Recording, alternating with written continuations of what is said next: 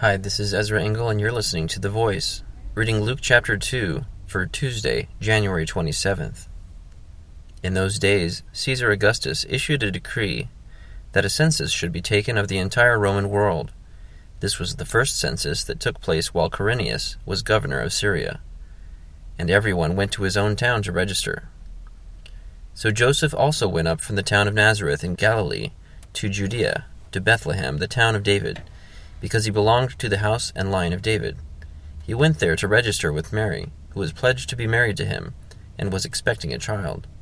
While they were there, the time came for the baby to be born, and she gave birth to her firstborn, a son. She wrapped him in cloths, and placed him in a manger, because there was no room for them in the inn. And there were shepherds living out in the fields nearby, keeping watch over their flocks at night. An angel of the Lord appeared to them, and the glory of the Lord shone around them, and they were terrified. But the angel said to them, Do not be afraid. I bring you good news of great joy that will be for all the people. Today in the town of David a Savior has been born to you. He is Christ, the Lord. This will be a sign to you. You will find a baby wrapped in cloths and lying in a manger. Suddenly, a great company of the heavenly host appeared with the angel, praising God and saying, Glory to God in the highest, and on earth peace to men on whom his favor rests. When the angels had left them and gone into heaven, the shepherds said to one another, Let's go to Bethlehem and see this thing that has happened, which the Lord has told us about. So they hurried off and found Mary and Joseph, and the baby, who was lying in the manger. When they had seen him, they spread the word concerning what had been told them about this child, and all who heard it were amazed at what the shepherds said to them. But Mary treasured up all these things and pondered them in her heart. The shepherds returned, glorifying and praising God for all the things they had heard and seen, which were just as they had been told. On the eighth day, when it was time to circumcise him, he was named Jesus, the name the angel had given him before he had been conceived. When the time of their purification according to the law of Moses had been completed, Joseph and Mary took him to Jerusalem to present him to the Lord as it is written in the law of the Lord.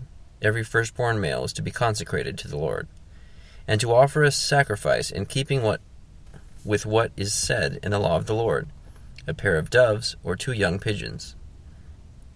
Now there was a man in Jerusalem called Simeon, who was righteous and devout. He was waiting for the consolation of Israel, and the Holy Spirit was upon him. It had been revealed to him by the Holy Spirit that he would not die before he had seen the Lord's Christ. Moved by the Spirit, he went into the temple courts. When the parents brought into the when the parents brought in the child Jesus to do for him what the custom of the law required, Simeon took him in his arms and praised God, saying, Sovereign Lord, as you have promised, you now dismiss your servant in peace. For my eyes have seen your salvation, which you have prepared in the sight of all people, a light for revelation to the Gentiles, and for glory to your people Israel. The child's father and mother marveled at what was said about him.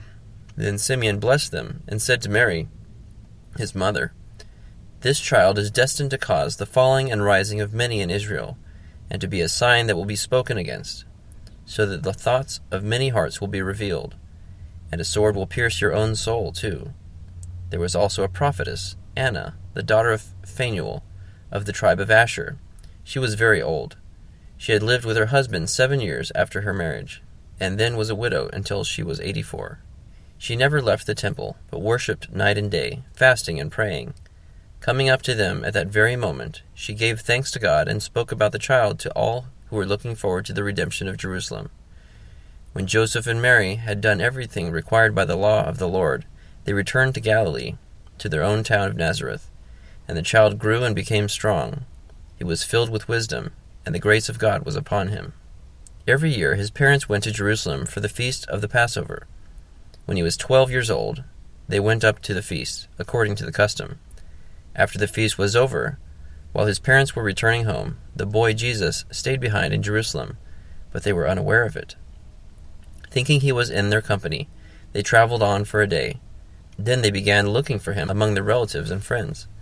When they did not find him, they went back to Jerusalem to look for him. After three days, they found him in the temple courts, sitting among the teachers, listening to them and asking them questions. Everyone who heard him was amazed at his understanding and his answers. When his parents saw him, they were astonished. His mother said to him, Son, why have you treated us like this? Your father and I have been anxiously searching for you. Why were you searching for me? he asked. Didn't you know I had to be in my father's house? But they did not understand what he was saying to them.